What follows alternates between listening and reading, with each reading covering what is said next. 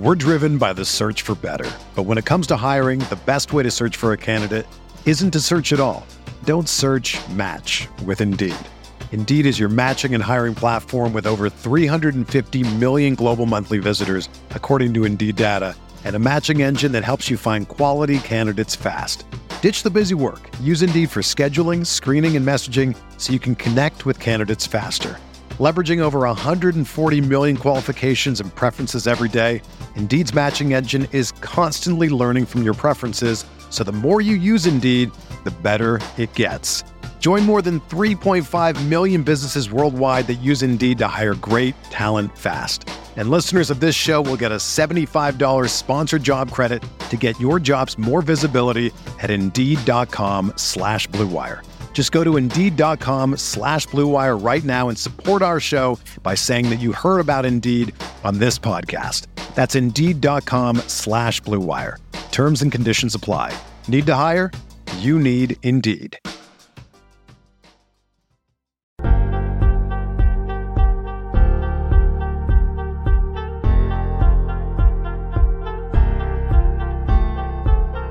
Hello, friends. Welcome to another edition of the KFS X's and O's live stream podcast extravaganza. If you're an RJ fan, stay here with us. If you're an IQ fan, stay here with us. If you're an OG fan, stay here with us. We welcome all fans and stands of all players that we may or may not talk about tonight. Joining me the great, the one and only, the detail junkie himself, the doctor of jump shots, the defender of Julius. His name is DJ Zullo. What's up, DJ? How are we doing tonight? Good. And defending Julius these days is rather easy. So it's uh to be on that side of the ledger. Not uh, for defenses, for you. For me, yes, not for defenses for sure.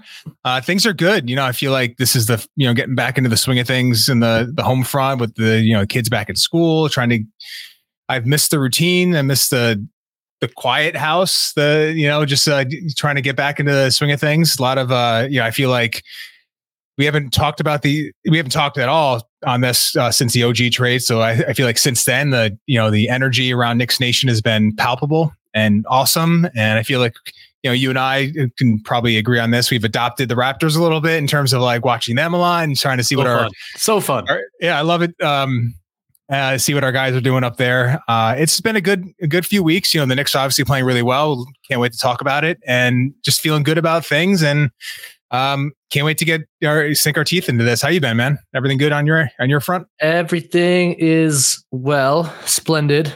Um, yeah, I mean, let's, let's start there. I mean, before we get into the the questions that uh, I'm sure will be great, and we can break down things from there. I, I wanted to get your, you know, I, overall impressions, but you know, I, I think you got to hesitate looking at any numbers after four games. Um, I, I I really tread lightly there. The sample size is extraordinarily small. I actually think in some ways, after four games, the film analysis is far more valuable than the data that comes out after a sample size like this one.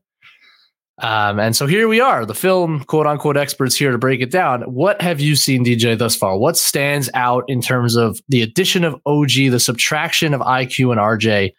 How is the team? What, what, what? I mean, let's just leave it there. What stands out to you so far? One or two things that have really caught your eye.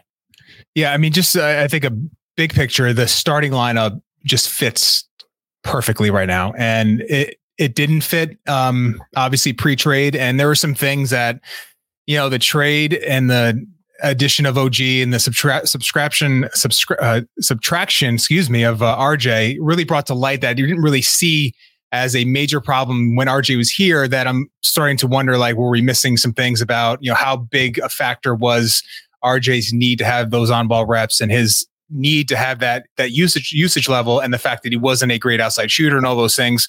I feel like the OG edition has really brought to light those aspects to how awkward the fit is and that is not an indictment of RJ necessarily that is just speaks to the fact that that starting lineup was flawed in ways that to the credit of the coaching staff and this um, the players, they really made work uh, at a pretty decent level. I mean, this was a, a good basketball team last year and uh, played a lot of good basketball this year with a starting lineup that clearly was had major flaws. And OG just and you've talked about this in terms of the defense. It's got now DiVincenzo playing that off-ball role. He's guarding obviously the best player best you know scorer on the other team on most nights. Um, it seems that Randle's uh, effort level has increased. And I don't know if that is just a, you talk about small sample size, but it just seems that his defensive motor is is leveled up a little bit over these four games. So I think on the starting lineup front, I, I think you can't you can't be more happy with how they performed. And with the IQ part, there we all talked about how removing him from the bench was going to have some that was going to present some issues. I feel like they are starting to figure things out in terms of like where how they can play with a level of pace that can maybe mitigate some of the half court uh, issues that are going to be very prevalent for this team if they don't make a move to get a score in here. Um, so those are sort of like the big picture uh, things. Um, anything else that you're seeing in terms of big picture, or just a very specific granular um, idea of like this uh, this trade and how um, the team is playing with it? Yeah, you know, I'll, I'll focus in on just like actual um, the way it looks, the way it looks with OG. Uh, and we'll, I'm sure we'll talk about the second unit, what it looks like without IQ, but I, I, just on OG himself. I don't, you know, I, I obviously really broke down the film on him when the trade was made. And now I've watched him with the team for four games. He's so big. Mm-hmm. And I don't know if I appreciated just the pure size of him. he stands next to Julius and like he's kind of bigger than Julius. It's kind of shocking. Um, and I think we might underrate sometimes what that means. Um, just pure size and length on defense, especially. Mm-hmm. Um, what it means to just literally have more arms in passing lanes and in defenders' faces and on boards and etc. It's just like so simple. Maybe the most simple thing in the whole world. So simple that I'm not sure it's worth saying, but yet it, it has had an impact on me. It's like he just covers ground. Um, and whether their Knicks are putting him on the primary, whether they're putting him on um, the best wing, off ball, you know, he he had some switches on Embiid. Like it doesn't really matter, and it's just like the whole the whole defense just looks different. That's obviously manifested in the numbers, but you just you see it. I mean, you just mm-hmm. see it. That the defense looks different. It looks more threatening. Um, it's covering more ground, literally. That's been the biggest change to me. And like RJ, God bless him, he just took so long to get from point A to point B on defense. Mm-hmm. Like he's not small. RJ's got size, but the ground coverage wasn't there with him. Just a little bit slow to change direction. OG's just like that. He like glides around the court on defense. Doesn't look like he's moving that fast, but he's moving really fast. Uh, just that that really stands out. Mm-hmm. offensive side, we've seen basically nothing in terms of on ball creation, both because he hasn't had the opportunities and because the few opportunities he's had have gone pretty poorly. That's all to be expected. You know, that, that kind of is who he is. But what I will say, the corner threat that is there, and then the simplicity and directness of the closeout attacks, I think have been really healthy for this offense because they don't have anybody else really like that. And from from the corner to the rim, it's like one dribble. Either I'm getting to the rim or I'm making a simple dump off to Hartenstein. Maybe like rarely in a corner to corner pass. Like nothing doesn't take a lot of time. Just keeps the keeps the mechanism going. And I think it's really healthy for this offense. And that's forgetting the cutting and the dunking that we've seen, which has been probably his most impactful point so far on offense. I just like how that looks, just adding that kind of simple directness. Now, how that translates to the few minutes we've seen with him, like kind of as the starter on the second unit, and like what he that that's more troubling. Because yeah, I, I haven't been impressed with him with the ball in his hands, and that that was the thing that a lot of people talked about with him is that he's a little mechanical. Yeah. Um, he he's he doesn't, there's no wiggle in his game. I mean, that was like the big knock on RJ, but he's RJ has more wiggle than than OG that, Yes. from what I've seen. Um, so there is a limitation offensively that. Listen, at 26, are you at the point where expecting a growth in that area is probably not going to happen? Um, listen, he can probably get better, but I I don't necessarily would I, I don't think I would count on it. But Yeah. as, as you mentioned, there's things he could do. Um, you know, RJ would catch the ball a lot, um, immediate triple threat, jab step, jab step, try to get into the lane, and it just takes a lot of time versus the catch, shoot or go, and you're just Mhm. it's just that all happening with a faster, you know, quicker, um, spunkier pace. I mean, that, that it's like the offense just moves better. Um, and that uh, just, I think that is just part of like the thing that he could do. Um, when you ask him to do a little more with creation stuff, I think you're gonna, you're probably gonna run into some problems. And yeah, yeah, and know. it's it's simple analysis. Like with the first unit, I think it was necessary to get more simplistic and direct. I think with the Yeah. second unit, it's going to be an issue because they're lacking that creation, the more the more complex kind of Mhm. kind of creation. So let's get into it with uh, with our people watching and listening. We're, we're thankful for anybody who's in this chat, who's uh, checking us out and, and hearing us out and, and participating. So thank you, and we will get started with Ryan Shepard. What is up, Ryan? Ryan says, I understand giving Deuce a shot at the backup point guard spot, but I think they have to get another point guard, regardless, in case he or JB get hurt. Would you agree? DJ, would you agree? I I, th- I would agree right now, and that is not necessarily a shot at or lack of confidence in Deuce overall, because I think he is an NBA player that deserves an NBA rotation spot for most teams. I think he's. I think the Knicks clearly believe that to some degree by you know giving him that contract, and you know that that to me was a you know a show of confidence, but. The, the injury part, and I and John mentioned this on the the show with uh, Jeremy um, I listened to earlier today about you know if you brought in a point guard here, let's say it's a a Brogdon, and you're and you're bringing him into the to basically play the you know the 20 minutes or so, maybe 25 if you can really stretch it. But I think one of the selling points is like you're going to get you know Brunson has played every game. He's not going to play every game. There's going to be time for whoever you do bring in to play more minutes, and I think that you can't bank on Brunson playing 80 games this year. I think you have to bring in someone else for those moments, even knowing the fact that once the playoffs come, Brunson's playing 38 minutes every night, and you're not going to have a great need for a backup point guard. But in the regular season, when seeding does matter tremendously, I think you need to bring someone else in because I just don't think Deuce right now. And you've talked about the fact that he's more wing than point guard. Uh, They're just you. You see him run a pick and roll, and if the guy isn't going under, and he can, then he can pull up and and make a three. Um, or he can kind of uh, eh, you know kind of snake around and get into his pull up, but he's not getting to the rim, and he's just not putting a lot of pressure on the defense. So he's not really he can get the ball beyond half court, and that's he- he's going to pass it, and then you're going to figure out figure it out from there. But I think they need to get someone else in here to help this team, you know, scratch out the four or five seed or even better, you know, potentially. But I think that's that's a I think that's a need right now, and it doesn't. I don't want Dejounte Murray. I think that is too rich for my blood. But I think a guy like Brogdon would be a great fit for this team, especially in the regular season. Yeah, I, I agree. I, I think they need someone to run a functional pick and roll um, other than Jalen Brunson. Mhm. Uh, and they don't really have that right now. Um, that's kind of crazy. There can't be a team in the league that has fewer pick and roll ball handlers than the Knicks do right now. They'll let Dante do it, but he's bad at it. I mean, Not he's- great. he's- Josh Hart occasionally, like half of them are turnovers. Deuce, as you Ju- mentioned, really doesn't put any pressure on the defense. Julius, but I mean that's a very specific. Actually, they're trying to get him downhill. Yeah, exactly. And, Uh, So yeah, it's a problem. It's a problem, and I love Deuce, and I want to give him the chance. And the fact that he's starting to knock down some threes is fantastic. Yep. Um, I just don't. Unfortunately, um, I don't know if this is now. Would I give Malachi Flynn a shot? That's an interesting question.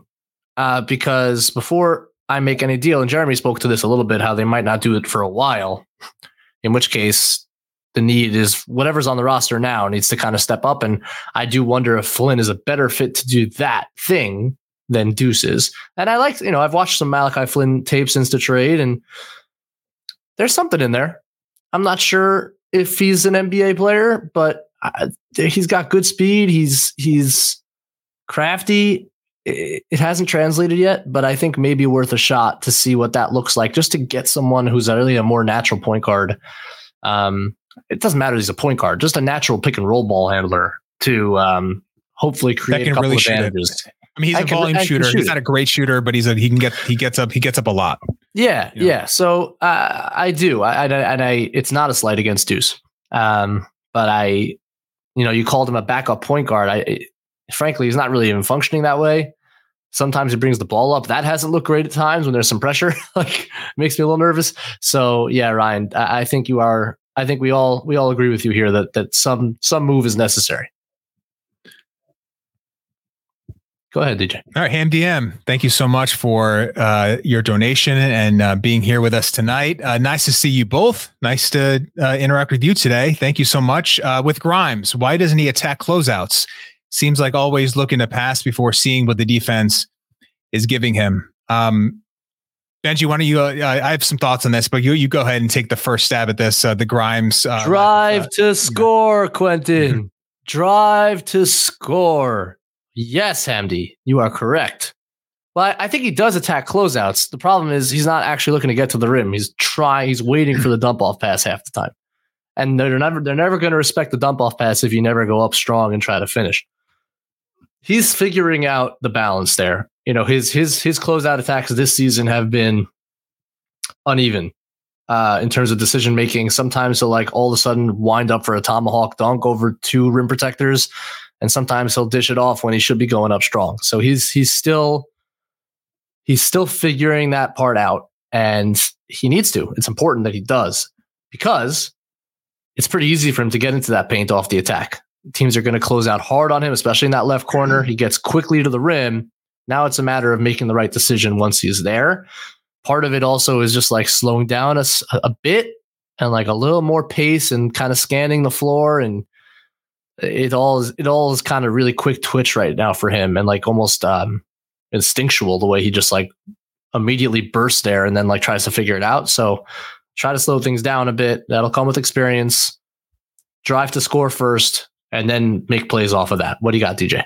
Yeah. Well, first of all, his technique off the closeout, he he will split catch where he's basically as the ball is on its way, he's in the air with his feet, and as soon as he comes down, he's already in. His right foot's already behind him, ready to explode out. That's why he generates such a quick burst. As soon as that ball is in his hands, he's gone. It's as you're saying, what he what's he doing with the ball once he's there? And I think part of the issue is if he's above the break, he really needs to be on the right side of the rim because he will not finish with his left hand. He's always going inside hand finish on the the left side. And to me, him and Dante both. I know. Well, Don, yeah, it, it's like both of them. Like I'm like stressed out every time they go to the basket, going to the left side. They, you know, it's like uh, I think it was was it the Washington game or the uh, or the, it might have been the Chicago game where it was a fast break and Quentin had there was one man back and he kind of sidestepped left side of the rim and it was that inside right hand finish and it just he made the shot but it's like the degree of difficulty on these yes, some of these yes. layups are very high. Um, Dante the same thing where it's it's a little nerve wracking but I think you're right about the you know attacking the the score um, when he's on the left corner and he's attacking, you know, there is like the issue of is he, you know, you're finishing at the on the same side of the rim is going to be hard at his size, so he's going to go reverse, and that the the degree of difficulty on that shot is very high. So I think I like like, when he does that though, and I, I, I feel so. like he's missed a couple yeah. that he should have made. But I, I think you know he he's a really good athlete, kind of underratedly jumps well when he goes off one foot on that play. Yeah, and he just kind of needs to. I, you know, I think it's I don't know. I feel like that reversal was a really good move for him. I think it's a really good. I feel like he made more of them last year, um, anecdotally. Uh, yeah, it hasn't been as. Uh, I mean, the frequency's down this year, so it's kind of hard to draw any conclusion in terms of how efficient he's been. But it's definitely a, a shot that I like um, in his uh, arsenal. Um, but yeah, he's figuring things out uh, as he gets more consistent minutes, and that that piece of it has, you know, that was obviously as the reportings come out, the part of the Knicks uh, theory of, you know, going making a two for one trade to br- to bring in one rotation guy for two rotation guys is to give Quentin more playing time, and obviously the coach loves him. And I think there have been enough signs since the trade to say like this is a real NBA player that was really good last year that got off to a tough start for a lot of reasons. Um, obviously, he deserves some blame for that. But the fact is, he's played much better now. He's at 40% from three, I think, over his last 15 or 20 games. And it, it's the defense is still very good.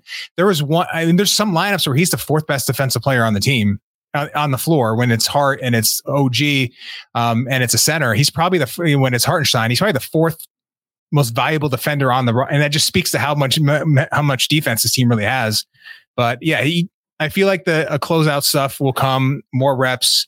Um, he I think he he's really good at getting to the rim. It just get try to try to finish, get the get to the free throw line a little bit. Hmm. I think there's a confidence thing confidence thing there as well. You know, in terms of like just trying just passing it off and not really going going strong. But it, I think it'll come it, with time. I think he's growing into the the guy that was a really good player for them last year. I feel like that we're seeing more of that over these uh, past several games, and that's a big sign, big improvement.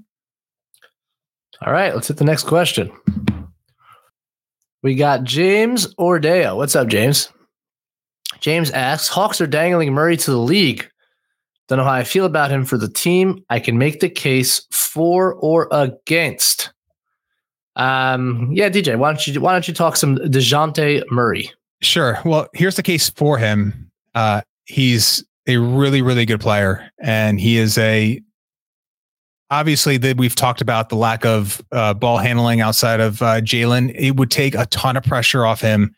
Uh, I think Jalen off the ball some would be a really good thing. He's become such a great spot up shooter.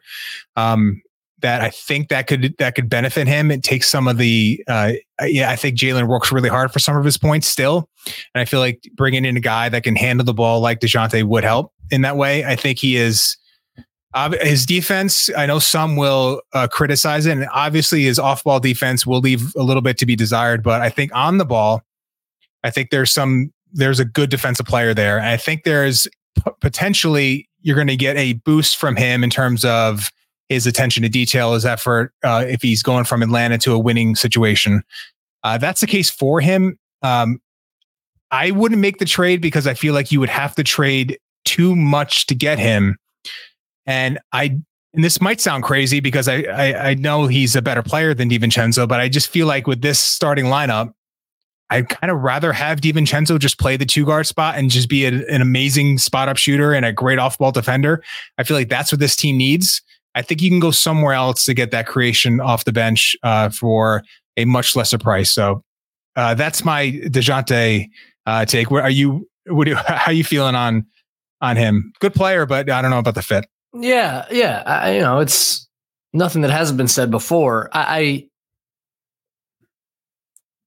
I I definitely feel like that shooting guard spot in this lineup needs to be a low usage shooter. and a good shooter. Now, the fact that mm-hmm. DiVincenzo has shot the way he shot makes it a no brainer to me. Um, I think Grimes is a better fit there too than DeJounte. And that's not to say that having DeJounte doesn't make the team better. It does, largely because you now solve to some extent your non Brunson minutes. Uh, and I think he can do a pretty good job carrying that unit. But it's as you say, he's it's a it's a large price to pay. You're gonna have to probably give up Grimes in that deal. Um, and draft equity for a guy who you know is not the best fit.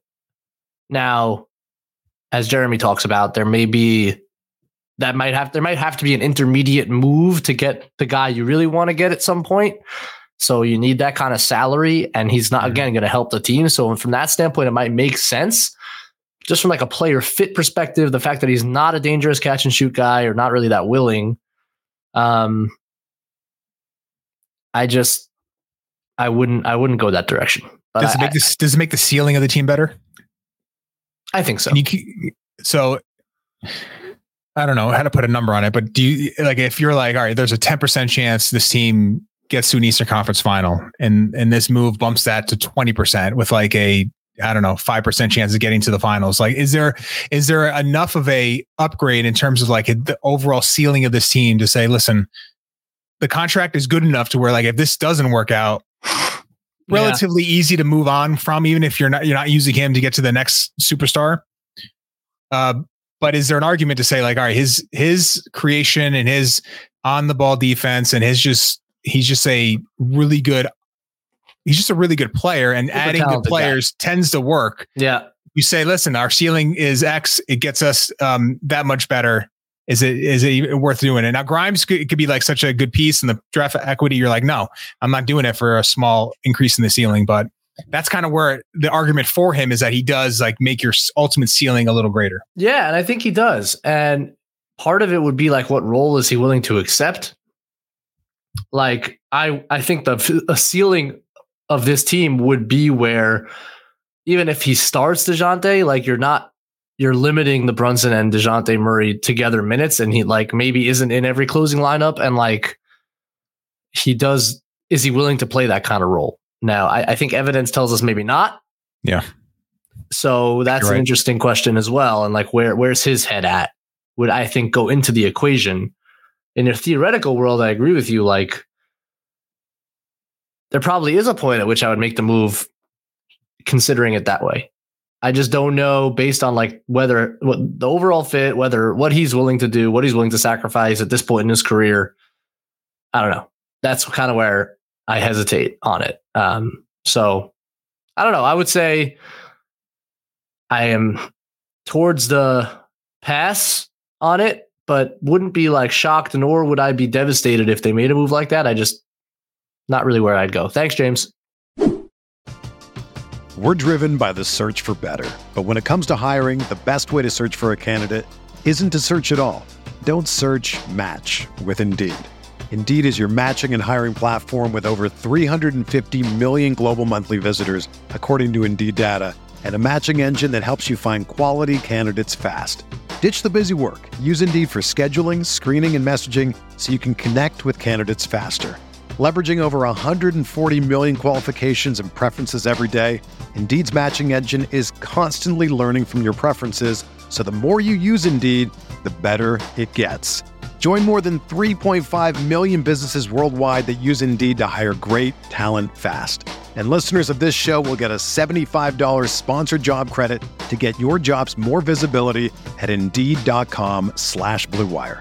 Just go to Indeed.com slash Blue Wire right now and support our show by saying that you heard about Indeed on this podcast. That's Indeed.com slash Blue Wire. Terms and conditions apply. Need to hire? You need Indeed.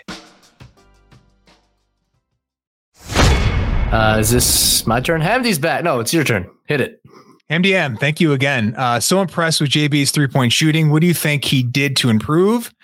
Shot looks smooth and the range is good as well. And I just don't think there's anyone uh, better to answer this question than than you, my friend, um, who had a wonderful thread on JB's uh, shooting uh, evolution, um, including a history lesson, including it all. So uh, check out uh, Benjy's uh, Twitter feed uh, at Hol- Red Holtzman. To, it, was, it was one of the best pieces of content I've, I've uh, read in a long time. So ah, thanks, EJ. I, I really I thought that was really well done. So talk about a little Thanks, man. uh, JB's three point shooting and you know, how he's improved in that. Uh, yeah, I mean, I'm impressed with it too.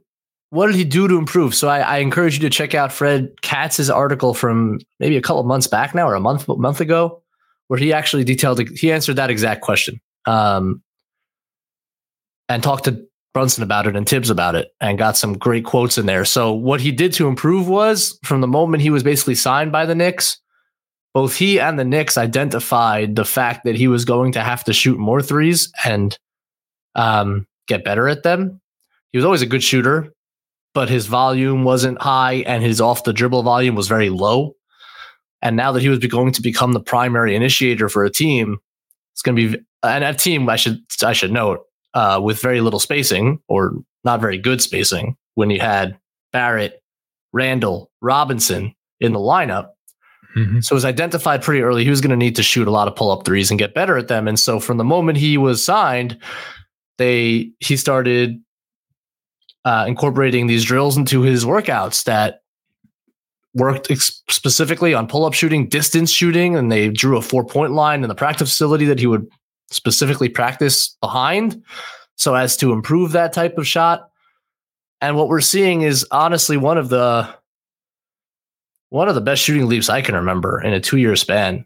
Um, we're talking about a guy who's gone from a weakness of pull up shooting and one that like Golden State exploited in the second round of that playoffs, where they would basically play off of him off the dribble and go under screens and dare him to shoot off the dribble threes. Where now going under screens is a not an option; it's a non-starter. Uh, playing off of Brunson is is a non-starter. He's too good. He's become one of the best three point, but best pull up three shooters in the league Mm-hmm. uh, on volume. So he's shooting Unreal. over four a game. He's shooting 41% on pull up threes. It's crazy what he has done. Um, the shot looks extremely smooth. I think the release has gotten quicker. The range has gotten better. And this is all like, this was all identified by the staff, by Brunson himself, and worked on to get to the point where we're at and for it to all come to fruition um, to this extent and this quickly. Pretty remarkable story and leap that um, I'm not even sure is being talked about enough. I know we talk about it all the time, but like, I think everyone just kind of assumes like Jalen Brunson's so good. And then you get the commentators being like, he's so crafty and smart and his leadership is so good. And it's like, guys, he's one of the best shooters in the league. He has top one percentile skill.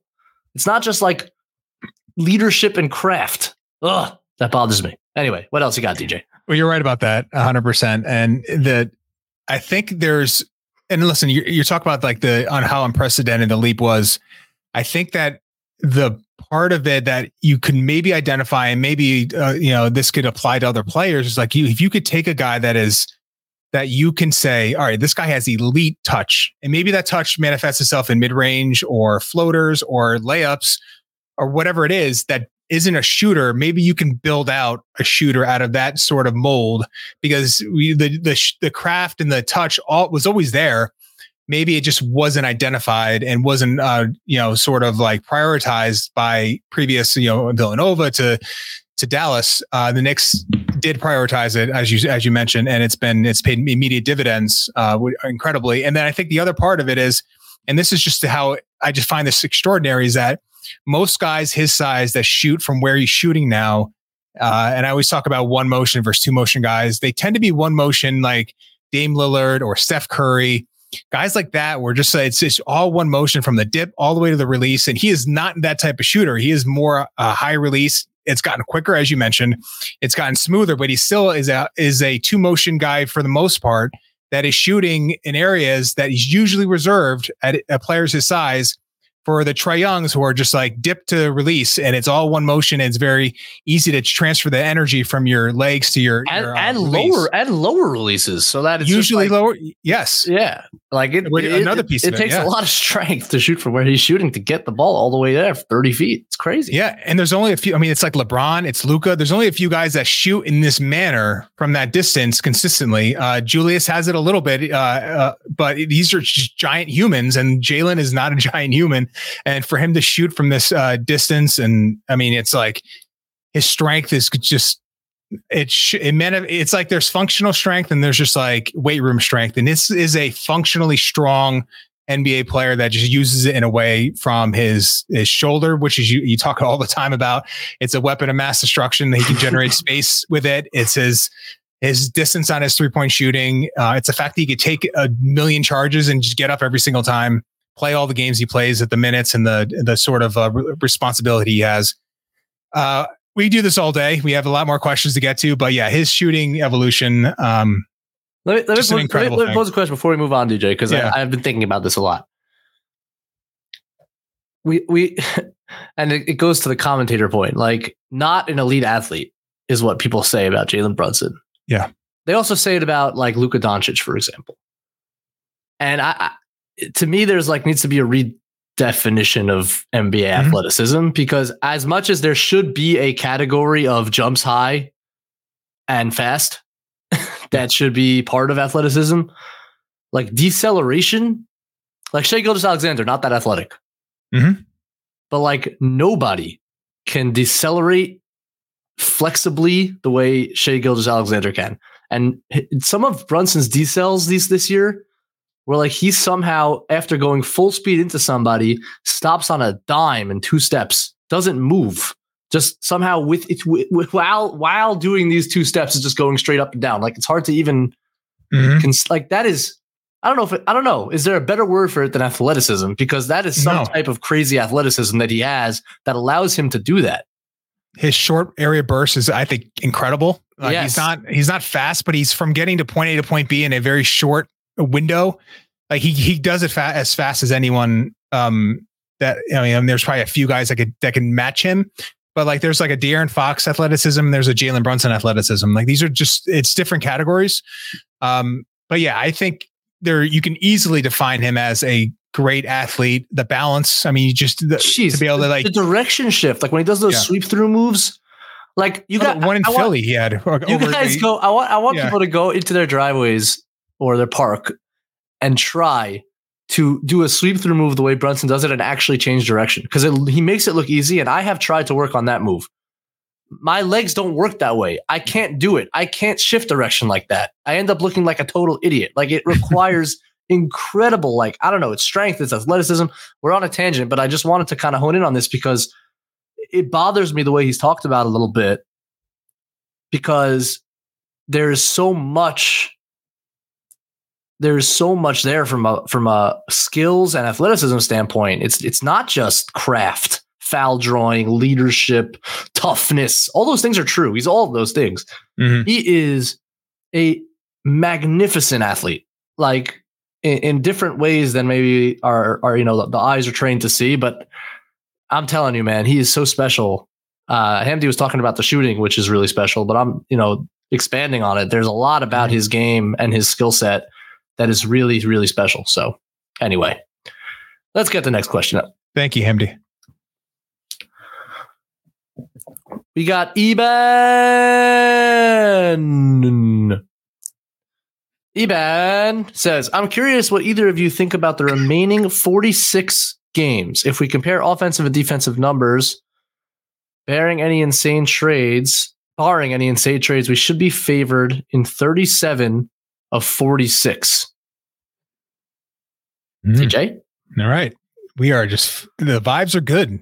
The vibes are strong. Uh, yeah, uh, the schedule. I think uh, from, I think it eases up a little bit from what I understand. I don't know if uh, Benjy have a better read on that, but I think the next schedule from here on out is uh, maybe average, maybe slightly below average in strength of uh, 23rd easiest. Thank you, uh, GMAC.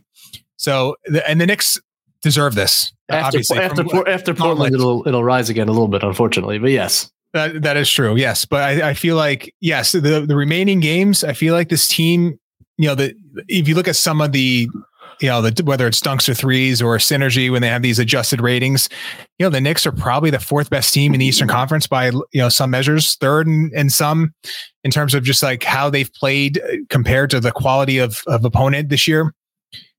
I love where they are right now. I I tweeted the other day, like, is this you know what what's the the most recent starting lineup that can compete in terms of quality to this current one? And you know, I think you have to go back pretty far. I I would I I might say like mid '90s far in terms of like just getting a lineup that that is as put together and as good as this starting lineup right now. Listen, I, it's I've thought some things about this team. I definitely have thought. You know, can the, I've I'm trying to maintain some composure here. Um, but listen, I I think if everything breaks right, I think this team can get to the Eastern Finals. And listen, if that's the case, you have a puncher's chance. And I feel like there's uh, that, that that's how how much how how just how strong I think this this starting five group is, and how much confidence I have to this front office to make a move, even if it's on the margins, to get them better in the in the second unit. So that's my uh, the vibe. Listen, the vibes have not been uh, better for me, uh, Benjy. I don't know if they're 37 at, at, at a 46, but they're going to win a lot of games the rest of the way. DJ has thought some things, folks. he's thought, he's thought some things. Um, man, I, I look, I, I still have. you sound like uh, you sound like you're, you just started a relationship. You've been through, you've been through some rough ones. Thought it was Mhm. going well, and, and that's what- rebound. that's what you sound like right now. Um, Yeah. Mhm. maybe it makes sense after the trade. You know, let go of IQ, you'll break up, a little makeup with OG. Now you're anyway. It- I, I I still have concerns. I still have concerns. However, to your point, Eban, um, the schedule is favorable because you've played the Bucks 312 times already, and you played the Celtics uh, 250 times already, and you just beat Philly, who you have a couple more times. Um, but I'm concerned with the minute load right now. I'm concerned with the backup point guard and center position. Um, if there's any injury to Julius or to Jalen, I think we're in deep doo doo, like real trouble. So the minute load thing, therefore, is more of an issue because the injury would be a real disaster without the Mhm. ball handling to make up for either of those guys going down. Um, I just saw Tyrese Halliburton went out with a hamstring, so you never know, man. Yeah. Um. So between between depth and and between like a little concern at times with uh, uh, Julius has been so good. He's been so so good, but like the Philadelphia game like brought up some demons for me where like I guess they're not playing a very tough schedule, so maybe I, I don't need to be so concerned. But when he Does that play, feel like uh, an Embiid factor? He's just camping in the paint the entire time. well, yeah. So like Yeah, that's why like- you need, that's why you need to diversify the portfolio, man. Like you, Yeah. you do, you need to you need to be able to catch and shoot threes. Yeah. Like I, it doesn't need to be last season, Julius, but there's got to be a balance um, against the elite rim protecting teams. Like he's still going to play with the center who's not spacing, so those best rim protectors are going to be in the paint. Against the Bucks, he's survived on like post moves and tough mid range get shots, but like that's not always going to be there for him. So that's a Yeah, to your point, the three best teams have a guy. There's Porzingis, they sure there's do, Lopez, and he's uh, struggled against Porzingis. Embiid. God knows. Yes. uh, yeah, so like that's a concern, but maybe that's more of a playoff concern, honestly. Um, so yeah, I I I feel really good about where they are, but there is like that the the in the back of my mind, I'm worried a bit about the depth issues that are significant right now, uh, Yeah. and so that's my only reservation to getting like crazy excited. I also think it's- like as as as let me just as the days Yeah, go sure. on, like I think some of the warts of OG will come out more. Uh, I think you're starting to see them a little bit, but like he's not a perfect player. Um, he's kind of close to perfect on defense, but offensively, Well, there's a lot I have a point desired. on that. Yeah. Yeah, so the. Defense, I didn't like him on Maxey. I don't know if Oh, you a, oh yeah, he I- didn't do great there. I thought Yeah. that he was just he's just too fast for him, and I feel like that was. Uh, I think he, they needed to. Uh, I knew he has some reps that uh, Maxey didn't make every shot. Didn't play a great game, but I thought that Maxey played great in the first where half. he. Yeah, and I thought he got to where he wanted to go pretty easily. So to me, that would have been. That that just I, I would just flag that as like all right maybe you we call him a one to five defender and there's probably there's a lot of point guards I'm sure he's going to defend well Maxey is a different type of athlete in terms of the burst and the straight line speed and the shooting and all the he's just an incredible Yeah. offensive player right now. And I, f- I feel like that's probably the one guy that's going to give OG the most problems other than like your dominant, like a Jokic or Embiid, who I know he had a couple of good uh, reps against, but I, I just will, I just wanted to flag that. Like I didn't, I thought going into the game, they weren't going to have OG on Maxey because of some of the speed issues. And, and to me, unfortunately, that manifested a little bit. Um, Yeah, I think the only matchup for him is Grimes on this team. yeah, I agree with you. I don't think Donte has a chance there either. Um, but Yeah, I mean, Deuce is, and guys that Deuce too. replacing- yeah, Deuce- But he, yes, he's the one you could probably feel pretty comfortable with.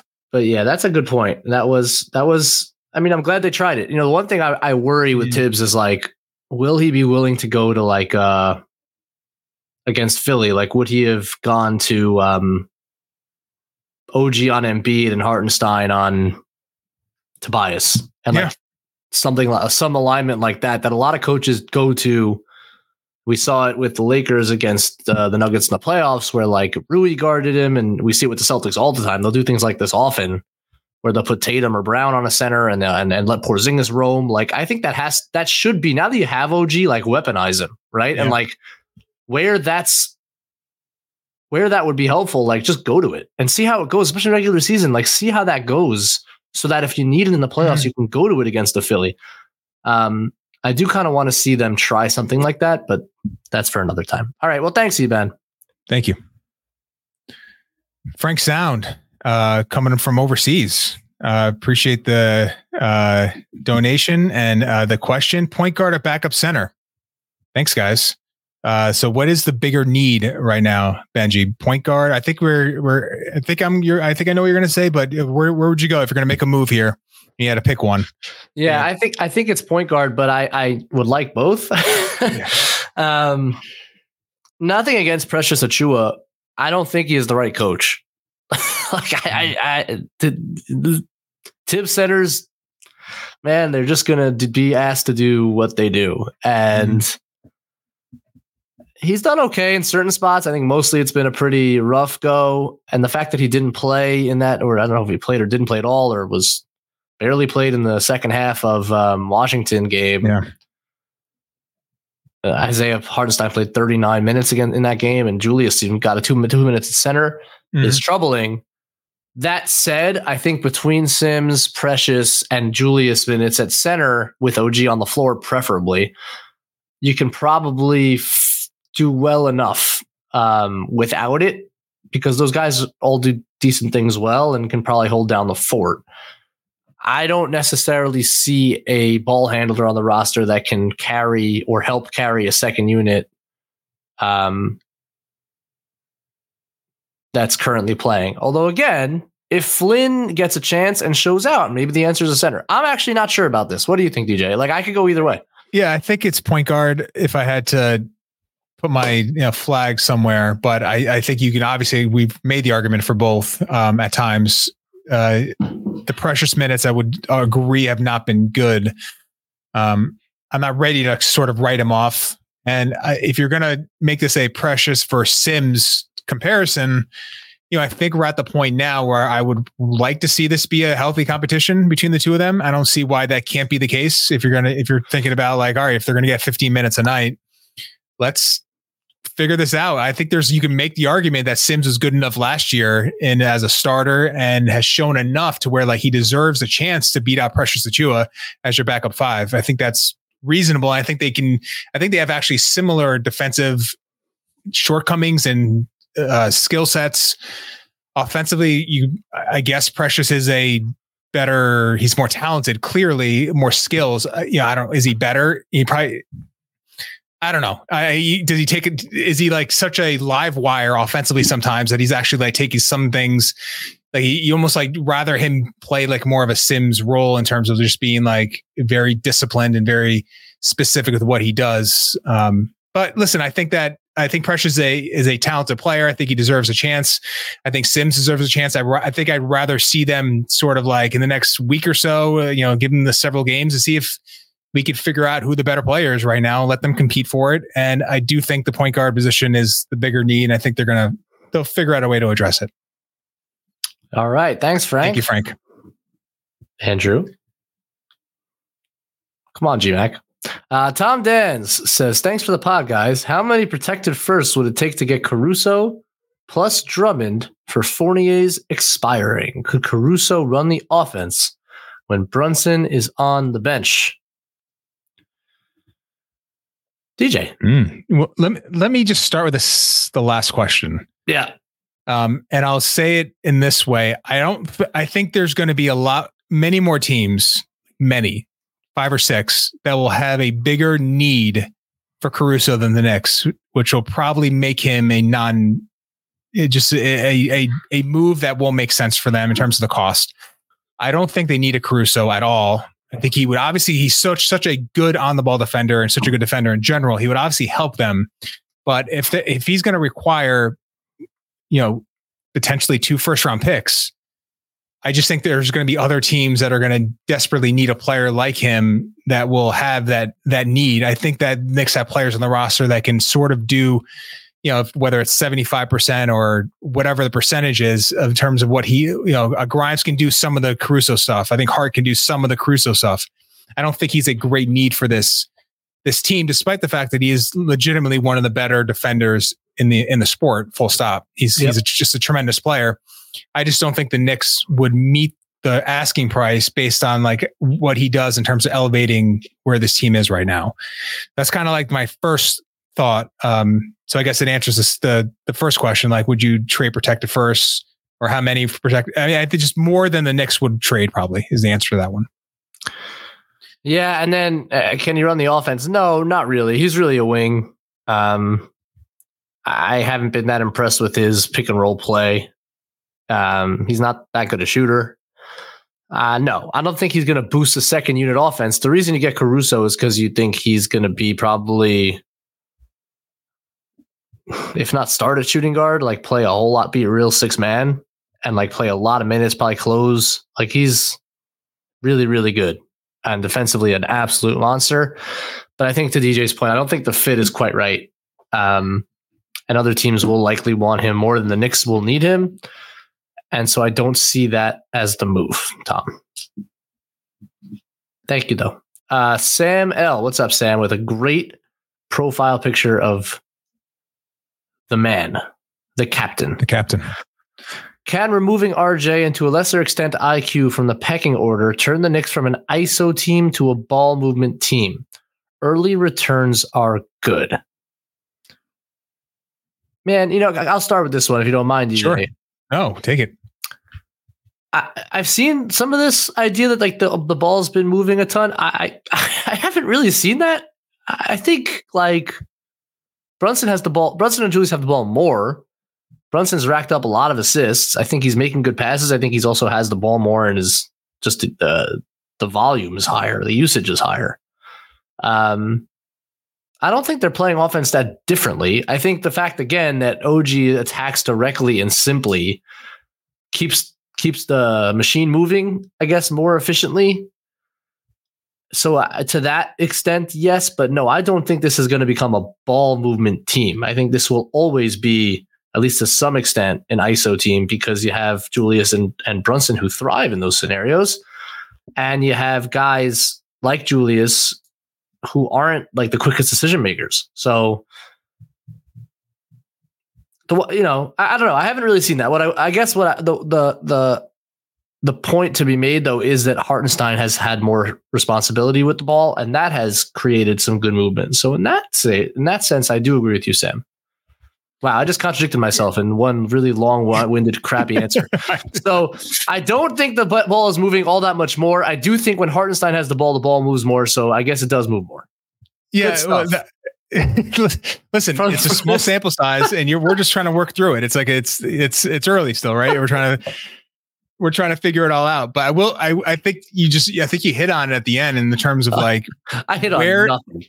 You did at the end. You got there eventually. Okay, right? great, great. I'm glad, I'm glad um, I jumped in to take that one first. Like, let me have this one. I'll ramble on from nonsense for ten minutes. Please, DJ, talk some well, sense into me. I, I will just. Uh, I will say that you know you're taking. You know where is the RJ and where is the quickly usage going? And I think yes, is going. Listen, is it going to Brunson and Randle? You can probably numbers I haven't looked at it to be completely fair, and I don't know if that bears out. But if you're gonna, most of it is going to the ancillary pieces, which is OG, which is DiVincenzo, which is Grimes, which is Hartenstein, primarily Hart a little bit, and these guys are just uh, they're all quicker decision makers in the sense that they are going to either have an opening, whether it's DiVincenzo, but the shot's there, he's going to take it. If it's not, it's moving. Hart and you know to his detriment sometimes is going to um you know move the ball sometimes when it doesn't need to move and when he should shoot it. But i think i feel like these guys grimes too we wish there was some uh, more aggression there. But i think i feel like these guys are all wired to be more connector pieces than rj specifically and iq to some degree. Because i feel like with iq my one of the larger issues i always had with him was like sometimes his need to get to where he wanted to go took a lot of time because yeah. he does he's not bursty and his handle is good but it's not great. So to get to where he, he needs to go just requires more work to get that defender slightly off balance. And then he's he's got an opening and then it's it's time to move. But that that all takes a little bit of time. And we know JB is the guy that is going to to do that. And then we know Julius is. So you've removed a couple of guys that can you know, sort of like take some time to get get to their spots, and you replace that usage with guys that are just naturally more inclined to keep the thing moving a little bit. So I I know over the first three games, if you just looked at passing and assists, it was much higher than the pre OG trade. And obviously, as you started with this, it, we are in small sample size theater, and we have to see how that maintains. But I thought watching it, it was evident enough to where I went and looked at it and it did show a little bit in the data. So I feel like there is more movement uh, with the ball with the after the trade. And, you know, obviously we're going to have to see if this uh, maintains, but uh, the Hartenstein piece specifically is just important here because you know, he's a great outlet. He's he's just a he's a great guy to sort of like direct things when things are bogged down. And they didn't have that guy as a you know ancillary piece. It wasn't R- RJ's role. Obviously, it wasn't Mitch's role. So you've now put in a guy that's playing a lot of minutes that could do those sort of things. And I feel like that's really injected some some life into this offense uh, in terms of its movement and its ability to sort of uh, diversify a little bit. That wasn't there uh, obviously before Mitch got hurt, and, and I think before uh, the OG trade. I guess I'm less convinced of the other part of that. Like I the second unit's been pretty stuck in the mud. Like it's been dumped to Randle if Brunson's in. Like I agree that when Hartenstein is involved and is able to kind of move the ball from point A to point B as the outlet, as as the as the roller, that definitely increases the ball movement. But that was true before. I I don't know. I agree with you about IQ and RJ. So like both of those guys, uh, as effective as they were in different ways, didn't necessarily like when they were initiating create a ton of ball movement. Um, but I, I just I don't know. I'm I'm less convinced that like the the the usage going to Hart Grimes, Deuce like is going to really ramp up your ball movement. But I agree on the Hartenstein point. But your point, listen, if the data is reflecting more passes, more assists, we'll see if that continues. And I am happy to be proven wrong on this. But I, I just I don't know. I haven't quite seen it in in in the film, but maybe it's there.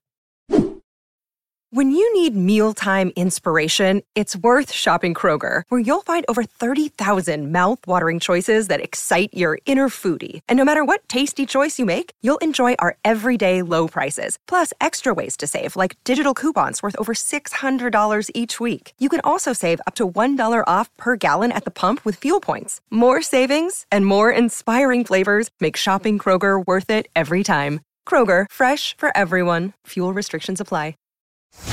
Hit it, DJ. Ben Kim Gervey, thank you so much. Uh, one of our regulars. Always appreciate you uh, joining us. Uh, what cha- changes to the offense is the team making? Uh, should the team make to take more advantage of OG? Benjy, love this question. Love this question, Ben. As you often uh, you often do ask good questions. Um, I don't have a ton to change, honestly, because, and this is taking out the other consideration of what OG needs to be happy, which maybe is a concern here.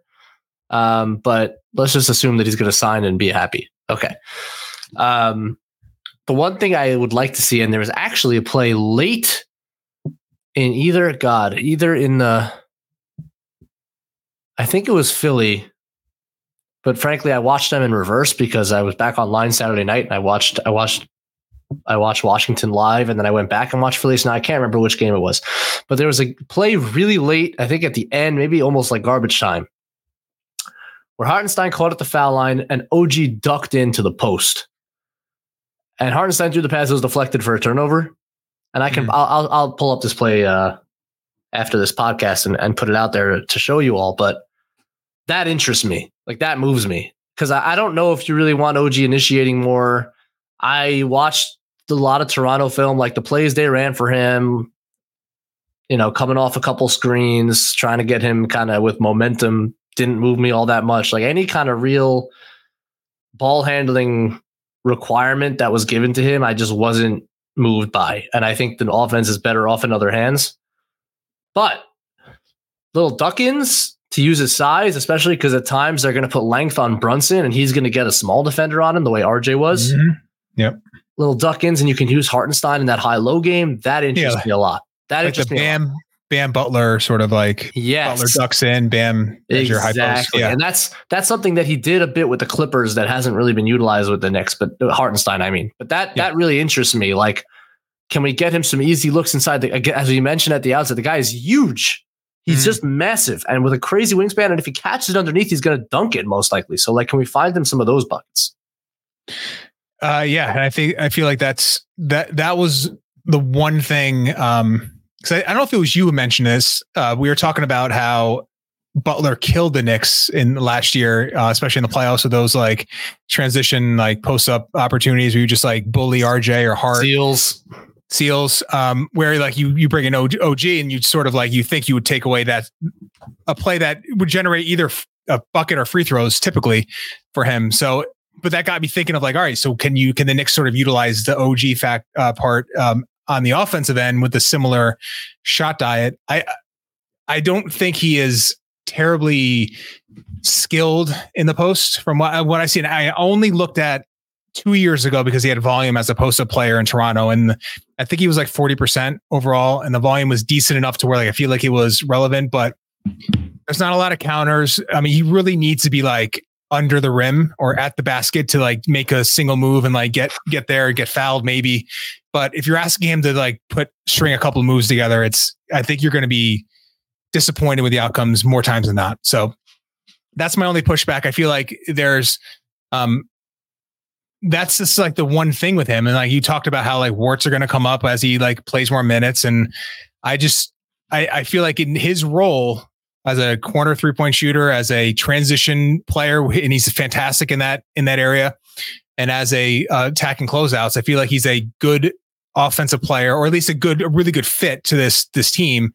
But if he thinks he has, you know, visions of grandeur to be like a third option, like a true third option or a second option on a basketball team, like I just don't, I don't see it 26 years old. I don't I don't see it coming to him, but that he's still gonna be an incredibly valuable player, all defense caliber and make a ton of money. So it's I'm not indicting him. I'm just saying like I think that we need to be a little wary of increasing his shot diet because I feel like there's a few things he does really well and some things I just don't think he's cut out to do. Yep. Agreed. Thanks, Ben. We got Tingus Pingus. What's up? Thank you for the chat, my friend, uh, and the and the contribution. Uh, thoughts on Mitch versus Ihart in the future? Here we go. Who is a better fit? Which realistic backup centers should the Knicks be targeting? Great question, Tingus Pingus. DJ, what you got? Uh, all right. So as a um, you're not going to find a bigger Mitch fan than me. Uh, so this pains me a little bit to say. That was a great Trump uh, introduction. Um, there's no bigger. There's just there's no bigger fan than Mitchell than get, me. Get Chris no, up here. I know it's terrible. Um, so I'm leading in. I'm I'm leaning hard into this uh, answer, but I just feel like Hartenstein has just been too good a fit offensively with Randle and with Brunson, and just with the just where the starting lineup is right now to make a change. Uh, and that means this year, obviously, they're not. I don't think even if Mitch came back, I just don't. It would be late, and I just don't think they would change anything. And I feel going forward, I think when they go into contract negotiations, I just think they have to view a Hartenstein as the starter. I think there's enough of a sample size for what he can do on the defensive end. I mean, he's listen. I don't know how much stock you guys put into this. Uh, I I've questioned some of the numbers, but he's a hundredth percentile in EP defensive EPM right now for dunks and threes. Best in the league. Best in the in the league. I mean, that is even if you think that number is inflated some for some reason, he's getting a ton of steals. He gets every he's getting a ton of defensive rebounds. He's blocking every every dunk rim attempt at him. Uh, so that's all to say that you just he's playing too good to say that when Mitch comes back this year or next year that he's he's got that starter spot um, locked up. I just think it's Hartenstein's. He's the better fit. He's I thought he's better fit with Randle from from from early on in the season. That's maintained through uh, the uh, as we moved along, and I just feel like his off offensive ability just it's just enough to even if it's not a ton of value, it's just it, it gets the team out of like some like sticky situations time and time again. Um, so it's a long-winded way of saying like, listen, I'm sorry, but it's like injuries suck. But if a guy is going to play this well, you're not going to take him out of the starting lineup. Um, and then as for backup center, we've talked about you know where this team, ha- you know, they have a couple of guys, uh, Precious and Sims, uh, which I like to see get a chance. Um, you know, Drummond is a interesting name because he can he's a dominant offensive rebounder and his you know some of his uh, metrics on the defensive end are very strong this year. I'd I'd be interested. I just don't know if that's a a move they need to trade assets for. To be honest. Yeah. Oh man, it's a great question. It's one that I'm I'm struggling with. I think it's safe. Like I think it's fair to say, like I want to see this go on longer. Like I've seen Mitch do this for for longer stretches, and Ihart has been exceptional over the last I don't know, 10 games. I also like I'm having trouble reconciling that number a bit, DJ. Maybe you can help me out. Like I, I, I am fully aware of how great he's been. Certainly the last ten games. Like after Mitch went out, this defense fell apart, and I guess I'm struggling to understand how that could be the case, like separate and apart from Hartenstein's performance on that end. And maybe it is. Maybe everyone else just fell apart. But I, I, I don't know. I'm, I'm struggling with that a little bit. Like and to me, there still is a speed and athleticism difference with Mitch versus Hartenstein that matters and may manifest in certain places. But I don't think you can argue that Mitch was better defensively than Ihart's been. Um, forget like divorcing the data from a second, which I think should be considered and obviously is like important to note. Mm-hmm. But like the guy's been an absolute monster over the last several games and to your point, if he plays like this and we get to a playoffs and he plays like this, you can't you can't take him out of the starting lineup. I do want to see it though. I want to see it over a long stretch. I want to see it in a playoff series because I saw Mitch do it in a playoff series. Now, mm-hmm. Against Miami, Mitch was okay, but his limitations hurt and allows Miami to do things defensively and really condense the floor in a way that Hartenstein helps you out with. So it's a it's going to be a balance, and some might one might be better in a certain matchup. Like it's healthy to have that, and but I'm not going to like yet say that Ihart's the center of the future. Like I do want to see it for a longer stretch, and I want to see it if we get if and when we get to the playoffs. Um, and then the question becomes, okay, if they're both really good, and maybe Hartenstein's a little bit better, like how much money can you give him, and can you have both centers for you know, you get 48 minutes of like top flight center play. That's really valuable, especially in this system. So maybe it's worth it. Uh, and obviously, keeping the asset is important.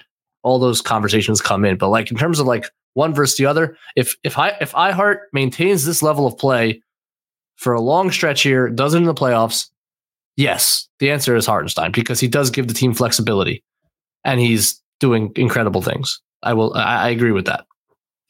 Yeah, it's um I, th- I think you you almost have to view him because you can't go into next year with Mitch as your center without a Hartenstein level or like you a guy that you're confident can start 30 games for you.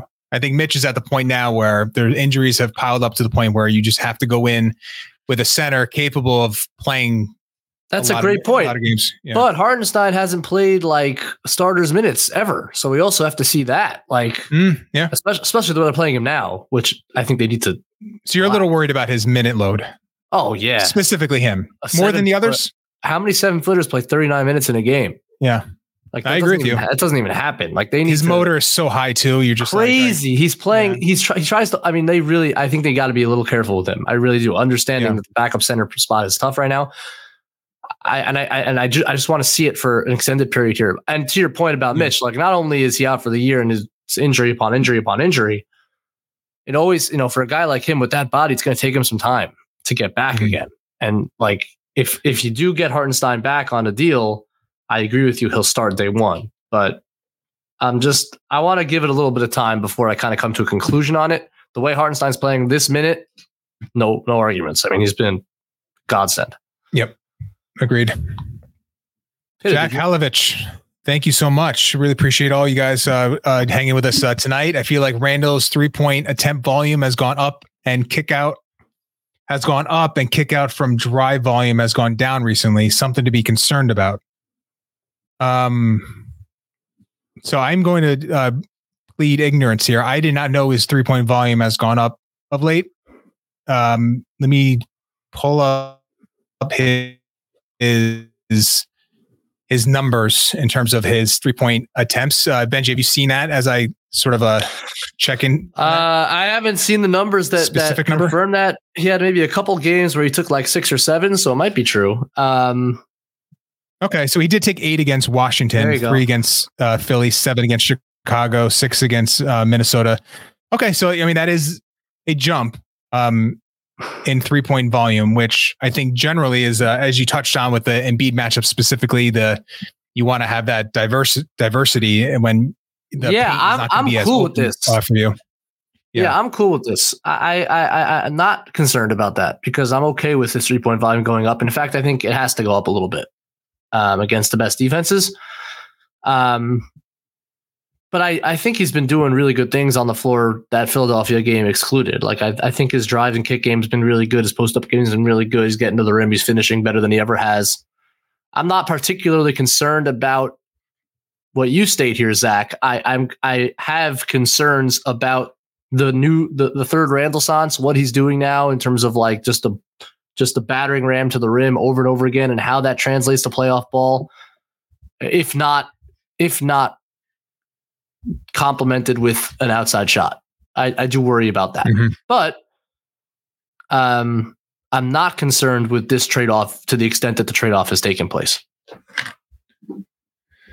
Yeah, I think that's a, f- a fair way of looking at it. I feel like um, you know, the shooting is like the final piece to this puzzle here. Uh, the unfortunate part is, and this is kind of what you're alluding to, is like, where is the shooting going to really manifest itself as like a being a problem? It's going to be the playoffs. So if you're if you're like one of the, and I, I get it. If if you're like, listen, what Randle can be all NBA again, but if he doesn't perform in the playoffs, like I just don't care. I think there's I don't agree with that sentiment, but I feel like there's like a kernel of like understanding to be like, I, I just want to see Randle in the playoffs, and then I'll make my my judgment there. I well, I think he's probably more equipped this year than any year, more because I feel like the talent around him is better. Uh, it's if you look at the the we here year, it's stark how little help he had. Reggie Bullock, I mean, RJ second year, um, you know, he had a good year that year. Sure um, did. I mean, Alec Burks, he was a, a really nice shot maker. Uh, you know, obviously, um, the center position really gave him nothing. There was, you know, obviously Derrick had a really good uh, first year with the Knicks, but that roster around him was really poor compared, especially to what he has now. So I think if you look at it like, all right, who is is he more equipped personally? Probably a little bit because I feel like his game is I feel like there is more diversity to his game right now and his finishing is so incredible. And I just feel like there's less opportunity for a team to just overload on him and really take him away because of um, the talent uh, around around him. So, but he's going to have to do it, and that's uh, for sure. And you know, I, I, will like I would like to see just the the volume to to stay where it is, even if it tick up a little bit from three. But I would like to see the efficiency um, come up a little bit. I feel like that's as I said, the, the sort of like the last piece to like building out a true like first or second All NBA case for him. All right, we got Foam Dome. Foam Dome, what's up, Foam Dome? Uh, Benjy, great JB thread. Thanks, man. Agreed. I think I think the East has four tiers. Okay, one Boston, two Knicks, Sixers, Bucks, Heat, Cavs, Pacers, Magic. That is a tremendously large tier. Three is Brooklyn, Chicago, Toronto, Atlanta. Four is the relegation zone Charlotte, mm-hmm. Washington, and Detroit. Do you agree? You um, why, I agree with Boston at one by hmm. themselves. I think they're the best team. Uh, I would break up the second tier a little bit and put Philly and um, Milwaukee by themselves, despite Knicks beating them by 30 points. I, th- I feel like I, I, just think you have to give Philly an edge right now. Um, you can probably look at a lot of like advanced numbers and obviously the last win and say the Knicks are in the same tier as the Sixers. And I, I, I don't know if I'd have a great case to argue against you, but right now I just feel like Milwaukee and Philadelphia are in their own second tier. Uh, I think then you have the Knicks, you have the I think you have the Heat and certainly uh, the Cavs in that second tier. And I think Orlando, especially what they've done um, in beating Denver with Paolo. With I mean, that was one. His usage, by the way, is like 38 over the past like several games at 21 years old. I mean, his, Franz has been out. Franz, right? he's been out. Uh, he's just been everything is going through him. He's running point guard for them. There's no spacing. His shooting numbers are obviously like not great, but he is like doing enough creation wise to like keep his team in games against the Denver Nuggets despite the fact, you know, I know that they were uh, coming off a back to back, the Nuggets that is. So I think Orlando's uh, probably in the, yeah. I would put Orlando with the Knicks. the Heat and the Cavs, and say the Pacers are uh, in the in the tier below that with uh, Ooh. you know, I would put the I would put the Pacers in their own tier right now. I think. Well, this is getting very uh, confusing. If we see, Um, yeah, There's a lot, tiers do you have? tiers right now. I've taken a very clean like DJ ranks tier thing, and I put in like one. seven of them. Philadelphia two, Milwaukee three, the Knicks four. We actually have 15 tiers in the Eastern Conference. Uh, also, Milwaukee's apparently getting destroyed right now, as Andrew reports, by Utah. Um, Utah's awesome, but yeah, Milwaukee's struggling a bit. Um, man, I don't, you know, I don't think there's any real case to put Indiana right now in a different tier, other than except that Halliburton just got hurt, and I don't know how long he's out. But like, they keep racking up impressive wins. Um, Yeah. so I don't know. Uh, what do you think I- of Miami? We haven't talked about them a ton. Like, are you just status quo with them? They just They're really good. to- They're Yeah. really good at what they do, man. And if they make a deal, um, Mhm. they could be very scary. Um, I, I, I do think it's kind of clean right now. I, I would, I agree with you that I would, despite Milwaukee getting really struggling right now and hitting a bit of a, a road bump here, I would still put them in Philadelphia ahead because the superstar power is, is so legit. And Giannis, Yeah. just Giannis, different, man. So, Mhm. I would still have them ahead, and then I I put the rest that whole cluster together in that third tier because I, I, I they're all ra- like Cleveland just won a gazillion games without half their guys. Indiana keeps racking up impressive wins. Orlando somehow keeps winning. Like I keep expecting Orlando to fall out, and they refuse to do so. Yep. Um, and then the other two tiers I think are pretty much right on. Although I could see Toronto rising above that tier with their new personnel. Uh, we'll see what happens with Siakam and like that's what they get point. back. Um, but I, I they've been playing really well, obviously. Uh, and the bottom should never be talked about again. Fred, Fred Katz, Fred Katz of the Athletic. Fred, I haven't read your article yet today. I, it was a very busy day, but I, I am getting to it, and I look forward to it. I know DJ you said it was good. And uh, cats and shoot, by the way, you got to get Frankly, make shocking. sure I'm Yes. not. I am not talking about cats and shoot. you're John talks about it enough. Fred says Detroit should be in its own tier. No, I am not putting Detroit in its own tier. He says, scratch that. They should be in its own tier. It should be called the Tears tier. I disagree, Fred, because Detroit is putting up a fight in these last few games, and Charlotte's a joke, and Washington's a joke. And like the Knicks needed to almost poop themselves to make that even a five point game at one point. I don't think I think Detroit is not in its own tier, and I would not be shocked if Detroit found their way into that conversation of not being the worst team in the East. What do you think, DJ? well. uh, The counter is they're three and thirty-three. So uh, Like- a positive three and thirty-three over the last five games. It's been it's been good. It's been James Wiseman, he's been he's been he's been rolling well. He's been containing the ball on defense. He's been finishing. He's not taking any of those terrible mid-range jumpers anymore. I mean, you could you could say some positive things, but I mean, three wins is three wins. So, How I many mean, does Washington have? Seven. it's more than double. What what what Andrew? What what is that face? Did Benjy just say a positive three and thirty-three? positive three and thirty-three. it's a positive one in four, like in their last five, kind of thing. Benjy, they're one in thirty in their last thirty-one games. Yeah, but what are they in their last five games? One in four. That's right, one in four, and it's been a positive one in four. I look, mark my words, because who was the guy who who said who was the guy who said after Utah beat the Knicks, Utah's going to win a lot of games? Who said it? Andrew. It was you. It was was you. me. They Detroit. got is- Lauri Markkanen back. Detroit is not that much worse, if worse at all, than the Washington Schmendricks and the whoever else we're talking about. They're not. Charlotte without LaMelo, God help them. They're not that much worse. And if by the end of the season they're within that range, I said it first. So I I would counter with that if you're comparing them in that bottom four tier of ass, that is San The relegation zone. They should all be relegated for what it's worth. Right, they're all relegated, fine, but that that doesn't mean that they're like in the Utah conversation. No, I didn't say they're in the Utah conversation. I just said it's a positive three and 33. But if you're in the reg- uh, relegation zone, does it matter if you're the best team in the relegation zone? You're just in the relegation zone. No, but Fred said that they should be in a different tier. And I am saying they should not be in a different tier. Tier They're in the same tier. A tears tier. Can we just keep talking about Fred so he keeps donating? That's all I care He, about. he's got another super chat. Here you go. Fred says, According according, to second, oh, go ahead, Benjy. Go ahead. according to Second Spectrum, Detroit has pooped itself in all 33 games played this year. Not true. In the last five, they have merely urinated upon themselves.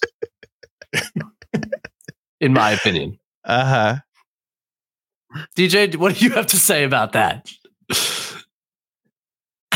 Um, Nothing. Listen, Nothing. I- I'm- according to according to second spect- spectrum, I think we've exhausted this segment. So I think somehow, somehow, this show always becomes a Pistons pod. Let's wrap up, fellas. That's it, Fred. Wow. yeah, that's fine. it from Fred, and that's it from everybody. Good That's job tonight. disappointing. Thank you for tuning in, everybody. Please like this video and subscribe to our channel.